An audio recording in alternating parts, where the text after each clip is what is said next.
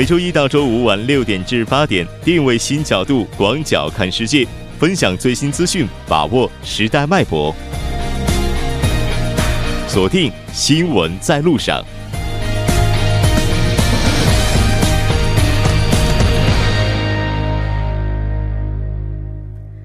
好的，欢迎回来，这里是正在为您直播的 TBS EFM 新闻在路上。稍后第二部节目当中将为您带来新闻在中国走进世界以及新闻字符。那接下来是广告时间，广告过后马上回来。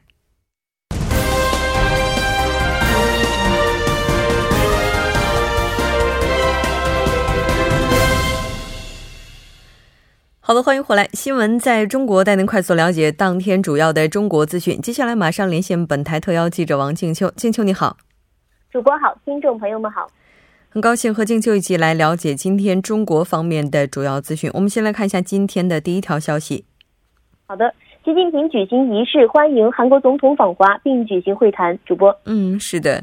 那昨天下午，中方也是为文总统准备了欢迎仪式。我们来看一下相关的情况。是的，国家主席习近平在昨天下午在人民大会堂的北大厅举行了仪式，欢迎韩国总统文在寅对中国进行国事访问。天安门广场鸣礼炮二十一响，习近平主人夫人彭，习近平主席夫人彭丽媛，中共中央政治局委员、中央书记处书记、中央办公厅主任丁薛祥，中共中央政治局委员、国务委员杨洁篪，全国人大常委会副委委员长万鄂湘。全国政协副主席张庆礼等出席了欢迎仪式。陪同文在寅访华的有总统夫人、国会议员、副总理兼企划财政部长官、外交部长官等。听乐团奏韩中两国国歌，文在寅在习近平的陪同下检阅了中国人民解放军三军仪仗队。本次呢，文在寅是应习近平的邀请对中国进行国事访问的。在欢迎仪式之后，国家主席习近平在人民大会堂同文在寅总统举行了会谈。主播，嗯，是的。那在今天的韩国新闻部分，我们也了解到了这次两国元首进行会谈的一些相关信息。我们来看一下习主席表达了哪些观点。好的，习主席欢迎文在寅在中韩建交二十五周年之际来华进行国事访问。习主席指出，中韩是友好的近邻和战略的合作伙伴。建交二十五年来，两国各领域的交流合作取得了显著的发展，给双方带来了巨大的利益。前段时间，由于一些众所周知的原因呢，中韩关系出现了一些波折，给双方如何在相互尊重彼此核心利益基础上，更好的开辟两国关系的未来提供了借鉴和启示。中方重视同韩方的关系，愿同韩方一道，牢记两国建交的初心，以两国人民的福祉为念，秉持互相尊重彼此核心利益和重大关切的基本原则，坚持以诚相待为邻之道，把握利用。互利共赢的合作宗旨，推动中韩战略合作伙伴关系始终健康稳定的走在正确的发展轨道上。主播，嗯，是的。那文总统对于两国关系发展寄予了哪些厚望？我们也来看一下。好的，文总统首先表示，在中国为南京大屠杀死难者举行国家公祭之际，仅再次向南京大屠杀遇难者表示哀悼，向中国人民表示慰问。文在寅表示，韩中两国互为重要的邻邦和合作伙伴，这次是第五次的访华，对中国持续发展取得的成就深感钦佩。韩中已经互为重要的贸易伙伴，人文交往日益密切。中国的两个一百年目标与本地区国家的发展息息相关，韩方愿同中方来共同努力，增进两国政治互信和民间友好，密切各级往来，深化务实领域的合作。加强国际和地区事务中的沟通协调，推动韩中合作在互惠互利的基础上取得新的发展，推动韩中战略合作伙伴关系更上一层楼。韩方愿积极参与共建“一带一路”的建设，愿同中国以及其他国家共同努力来构建人类命运共同体。主播，嗯，那之后双方也是就其他的很多方面发表了看法，我们来看一下。是的，习近平强调。必须坚持半岛无核化目标不动摇，绝不允许半岛生战生乱。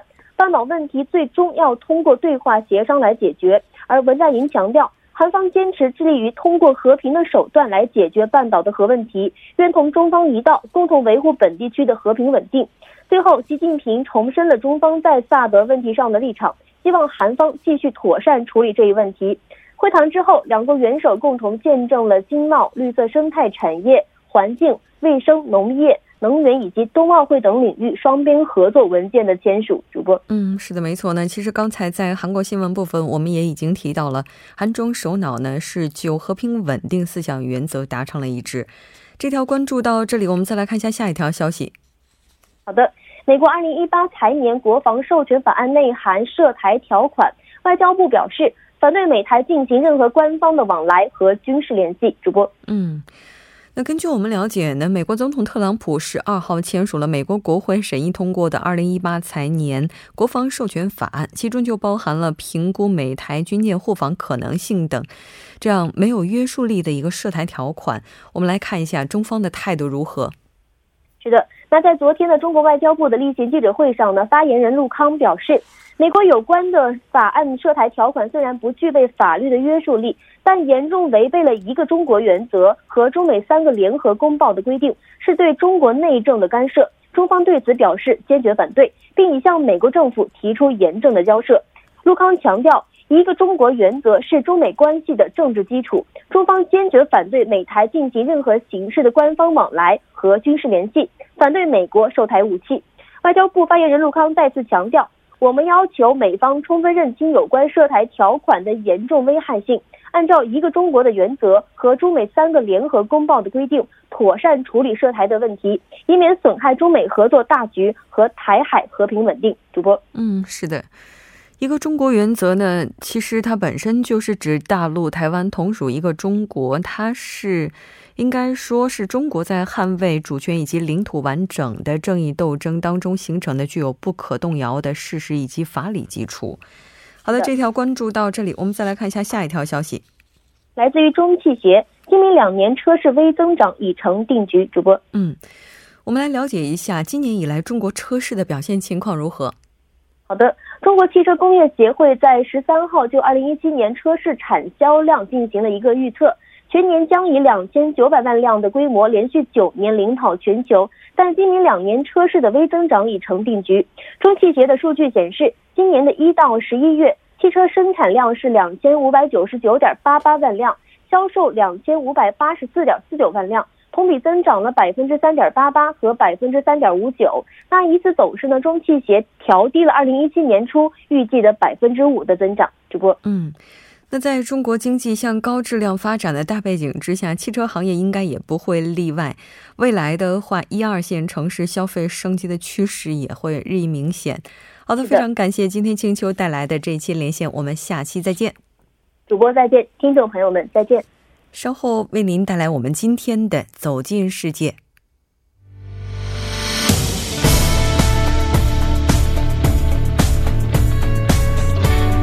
您现在收听的是《新闻在路上》。好的，欢迎回来，走进世界，为您介绍主要国际资讯，带您了解全球最新动态。接下来马上连线本台特邀记者夏雪，夏雪你好，主持人你好。那非常高兴和夏雪一起来了解今天国际方面的主要资讯。第一条资讯，我们来关注一下欧盟举行的今年最后一次峰会情况。是的，当地时间十二月十四和十五日，欧盟二十八个成员国在布鲁塞尔举行举行为期两天的峰会，也是欧盟今年举行的最后一次峰会。英国脱欧和难民问题呢，是本届峰会讨论的最重要的议题。欧盟希望能够与英国脱欧谈判进入第二阶段。嗯，那目前进展的情况如何呢？目前的话。欧洲理事会主席将批准欧盟准备开始与英国协商后者退出欧盟后的过渡期的事宜，并且进入第二阶段的谈判。欧盟要进一步梳理英国脱欧后将如何确立双方的新关系，特别是欧盟脱欧后呢，这个英国与欧盟的商务关系。按照这个时间表来看呢，英国将在二零一九年三月二十八日退出欧盟。而法新社指出呢，英国的首相特蕾莎梅十四日出席欧盟峰会，他会强调英国与欧盟在爱尔兰边境、欧盟在英国公民权利以及这个分手费等核心问题上达成协议。嗯，是的，没错。其实这一次峰会应该说，就除了刚才提到的这些问题之外，在其他问题上也是存在很多争论的。我们来看一下。是的，像这个难民问题呢，也是本届欧盟峰会讨论的重要议题。在两年前，难民潮开始冲击欧洲国家，欧盟寻找解决进入欧洲难民问题的措施。在本届的这个峰会召开前的预备会议上呢，因为波兰等国拒绝参与欧盟难民分配机制，因此呢，就这个是否应该接受难民分配机制，成为了欧盟多方争论的焦点。欧盟理事会主席也是期望就此能够展开坦诚的谈判，进一步进行磋商。另外呢，像这个耶路撒冷地位问题以及欧盟防务问题呢，也是本届峰会的讨论议题。嗯，是的，没错。应该说，耶路撒冷问题也是今年在年末的时候，特朗普总统抛出来的一个烫手山芋了。好的，这条我们关注到这里，再来看一下来自俄罗斯的消息。是的，当地时间十四日，俄罗斯总统普京召开了近四个小时的马拉松式年度记者会，是他是这个是继他上周宣布角逐参加明年总统大选以来呢首次公开露面。他在会上总结了俄罗斯今年的发展，并且回应了有关俄美关系和俄罗斯运动员竞赛等一系列问题。对于备受关注的明年三月大选呢，他表示自己将作为自荐候选人的身份参选。嗯，那根据我们了解，如果俄罗斯的总统候选人是以自荐形式来参选的话，是需要获得签名的。我们来看一下这个情况如何。是的，根据这个俄罗斯选举条例的规定呢，总统候选人是可以通过政党提名和自荐两种方式参选。而普京本次表示呢，自己是将以这个自荐候选人的身份参选，不依靠他所属的执政统一俄罗斯党。而这个独立候选人如果想要参加候选的话，必须得获得三十万呃三十万个签名。普京表示呢，很希望能够与这个有共同理念的政党。和社会团体联署支持他参选，而媒体分析呢，普京想要将自己塑造为这个超然于政党争分之上的人物，借此呢争夺更大的民意支持。嗯，我们之前在节目当中也提到过，说普京他下一届参选的话，目前民调的数据还是非常好的。那根据了解呢，他也是谈了竞选的相关政策方向，来看一下。是的，就最近的这个民调机构公布的调查结果显示呢，有百分之七十五的受访者都表示支持普京连选。普京也表示会确保政治和经济领域都存在竞争，同时批评反对派未能提出正面的建议解决国家的各种问题。他还表示呢，现在来谈竞选纲领的话是为时尚早，但是提及一些主要的政策方向，包括更灵活的政策制度、扶持高科技经济。改善基建、医疗和教育，提高国民收入等问题。嗯，那在外交方面的话，普京他有什么样的表态呢？目前在外交方面最受关注的呢，就是普京和美国总统特朗普的关系。普京表示呢，所有的指控都是反特朗普派系所捏造的，意图打击特朗普总统的地位。他还指出，特朗普竞选团队以这个与这个俄罗俄罗斯政府的交涉是属于正常的外交行为。而且他还反问记者：“大使与他人见面是否是正常的外交行为？为何会被被当作是这个间谍来看待呢？”此外呢，普京还表示希望俄美的外交能够正常化，但是以目前的美国政治气氛来看呢，并不是一个合适的时机。嗯，可能还是需要一些时日的。那这条关注到这里，我们再来看一下下一条来自日本的消息。是的，据日媒报道，日本政府正在考虑将2018年度的实际国内生产生产总值增长率预期设定为一点百分之一点八左右。嗯，我们来关注一下具体的内容情况。好的，报道称呢，鉴于国外经济势头良好，景气扩张将继续，因为这个工资上涨带动了收入增加，消费也有望扩大。所以呢，下周的日本内阁会议上将通过这一预期。日本政府在十一月的月度经济报告中指出呢，国内的经济形势是持续温和复苏基调，民间的智库也是普遍认为今后的经济将继续温和的增长。嗯，是的，没错。那当然，日本政府制定了一个比较实际的 GDP 增长率，中长期是达到百分之二以上。目前这个情况如何？看来还是需要一些时间来判定的。好的，非常感谢今天夏雪为我们带来的消息，我们下期再见。好的，下周见。那稍后来关注一下这一时段的路况、交通以及天气信息。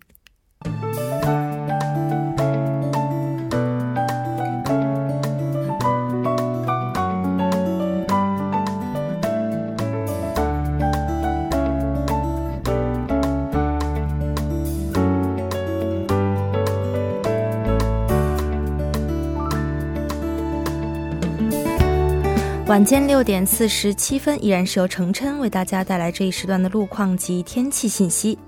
首先来关注一下目前发生在路面上的交通事故，在奥林匹克大路河南方向信州大桥至嘉阳大桥这一路段呢，目前由于晚高峰行驶车辆在不断的增加，请车主们参考相应路段减速慢行。相同方向汉江大桥附近路段的二车道呢，刚刚发生了私家车之间的追尾事故，目前相关人员正在积极处理事故当中，还望后续车辆参考路况信息，小心驾驶。还是在相同路段永东大桥附近路段的五车道上，正在进行道路设备维修的施工作业。受施工影响呢，目前从首尔桥开始，拥堵状况都是比较严重的。相反方向，奥林匹克大桥至蚕市铁桥、蚕市大桥至嘉阳大桥以上路段呢，目前行驶车辆较多，路况复杂，还望途经的车主们安全驾驶，减速慢行。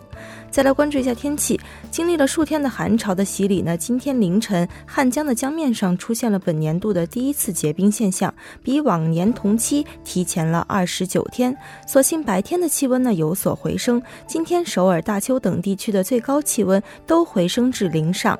明天的气温呢不会有明显的变化。首尔市未来二十四小时的天气预报是这样的：今天夜间至明天凌晨晴转多云，最低气温零下七度。明天白天晴转多云，最高气温零下二度。好的，以上就是这一时段的天气与路况信息，我们稍后再见。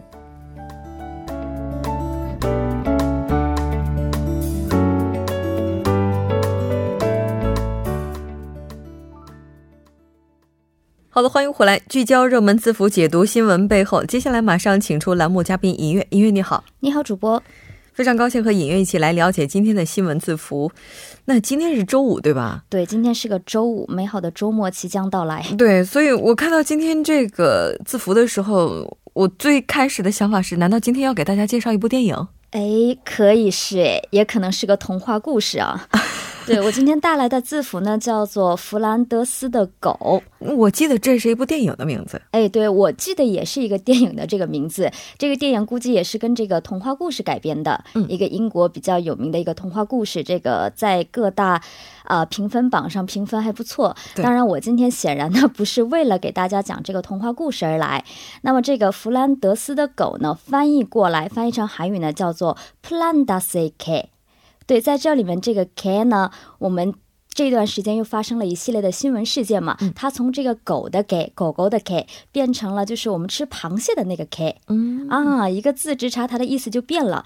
但是在这里面呢，也也不是说要把它 翻译成这个弗兰德斯的螃蟹，这样的话可能又变成另外一个童话故事了。那到底想说什么？对，这个 K 是什么样的一个意思呢？这个 K 呢，在韩语里面还有一个是一种组织的意思，什么样的组织呢？是从这个经济层面上会给予。这个给予或者是接受一定的经济援助，或者是呢为了某种情谊而达达成的这种自发性的某种契约，这种情况下呢，我们也可以翻译成这个契，就契约的这个契。所以呢，又从另外一个角度呢，它又可以说成叫做弗兰德斯的契。哎，可能大部分听众朋友听到这里还是觉得有一些模糊，哦，有点蒙圈，对，有点蒙圈。当然，这个事件呢，还跟这个字符呢，还跟两个事件有关，一个是这个。近段时间，我们常常看到这个前政府时期，这个李明博前总统的一些贪腐案、涉嫌贪腐案频频的爆出各大这个新闻媒体的头条。那么第二个是呢，这个市民们为了找出李明博的这个所谓的一个秘密基金吧，然后而自发组织的这样的一个活动。那么通过这两个事件的话，我们可能会逐渐的更加明白，这个我们今天要谈论的弗兰德斯的狗究竟是什么样的一个话题。但是这个事件怎么就跟这什么？弗兰德斯的狗就扯上关系了。对这个，如果光看中文的意思啊，这个弗兰德斯的狗可能不太好理解。我们要从这个韩语的角度去看，这个韩语叫做 Plan das AK。这个 Plan 的话，我们知道韩语有很多的这个外来词，对吧？它一部分是韩国语固有词，然后还有这个中文的意思，还有一个是外来。外来里面这个 Plan，我们可以把它理解成这个英语的 Plan，一个计划。对，然后。Das 的话，嗯，不知道这个在今天我们的节目中说好不好？它是一个汽车零部件制造商的这样的一个公司的名字，它是一个上市公司，叫做这个 DAS，是一个 Das。这个的话，按我的印象的话，应该是从这个德语里面来的。我们熟知的另外一个德国非常有名的这个公司嘛，它特别有名的广告词就是 Das Auto，所以应该是从那里面来的。所以这个 Plan Das A 气的话，我们大概就明白了，就是气。刚刚我解释了，是很多人的一个为了一种某一种契约，我们自发组成，可能会通过这个得到或者是给予一定的经济援助。那么这个契约为的是什么？为的就是计划是什么？计划找到这个打死他们所在的一个真正的主人是谁？啊，我明白了，也就是说，呃，大家为了一个目的，自发的成立了一个类似于基金会的东西，但它是自发的。是的。现在的话，这个矛头直指前总统，对，啊，这一方，这好像这个李明博总统就前总统哈，他被怀疑这事情应该也不是最近才有的吧？对，不是了，他好像早在这个我在找资料当中是看到他在零七年的时候，韩国警方呢就已经对就是大家在怀疑就是所谓的这个汽车零部件的公司的真正的。获利人是谁而展开了调查。那么之后呢？呃，在公布调查以前呢，也是传唤了很多跟这家这个汽车零部件有关的一些负责人等证人，就所有的关系呢，也是进行了调查，并且呢，继续就这个他所牵涉的李明博，呃，各种关于公司成立以及这个经营阶段的资金呢，也是展开了一系列的调查。但是并没有发现这个李明博基金介入的任何的迹象。所以在当时呢，检方是最终宣。布未能找到李明博呢，是这家汽车零部件公司的实际所有人的一个直接证据，所以这事情在当时呢，可能就慢慢的淡出了人们的视野，就不了了之。对，然后在今年呢，是前一段不是正好是有这个国政监察嘛，所以当时检方呢就他是谁呢，再次展开了一个调查，即将会展开这个调查，所以有观察人士就表示呢，当时这个。呃，这个检察院的检察长尹锡悦，他的这一表态呢，可能就是意味着检方呢将针对韩国前总统李明博贪腐嫌疑的调查呢即将展开。那么，国会法制的司法委员会呢，在当天在这个首尔的高等检察厅也是进行了相关的这个国政监察呢。然后也是在面对这个议员说，哎，这家 D 开头的公司实际所有人是谁的问题的时候呢，他也是表达了会将这个调查 D 开头公司的法律。意义的实际所有人也是表明了这样的一个态度，也就是说，从明面上来看的话，前总统和这家公司是没有任何关系的。但目前就是这些，就是就是在下面的这些数证据什么的，现在慢慢的矛头开始指向前总统。哎，是这样，是这家公司现在明面上的。最终的这个最终极的大 boss 呢，是他的哥哥，是他的一个兄长。所以呢，但是人们在查他最终的获利的走向，是不是就是他？他在和这家，他在这个当政的时候，是不是在这个从中获利？对，从中获利，是不是谋取了国家的一部分的资金？人们在怀疑的是这一点。而且从这个商，他曾经是花过巨资买入过这家公司的百分之三的一个股份啊。对。那是不是也是因为这样的原因，所以市民选择就是这个募集资金？对他们当时这个目的是什么呢？他们只要买入了一定的股市的话，这家公司的一定的股股份的话，他们就可以有这个资格去详细的了解这个 D 开头公司的一个董事会的构成啊，就成为董事。对，这样的话，他们可以就是说了解到、搜集到相关的证据。势必呢是要把这些秘密的所谓的秘密资金呢要曝光在这个阳光下啊，就是让所有的阴暗这个无从藏身哈。是的，目前进展如何呢？啊，是这样，这这个活动呢是从这个十一月三三十号开设这样的一个账户嘛。那我们看十一月三十号到今天呢已经有十五天了，就已经获得了一万七千多名的参与，已经募集到了八十亿韩元的这样的一个规模。嗯，其实正常情况下，相关的一些案件不是应该由检方来进行调查吗？但是似乎民众已经等不及检方的速度了。但是不管怎么样，足以见得人们对于真相的这种渴求吧。好的，非常感谢尹月为我们带来今天的这期节目，我们下周再见。好的，我们下周再见。稍后我们在第三部节目当中再见。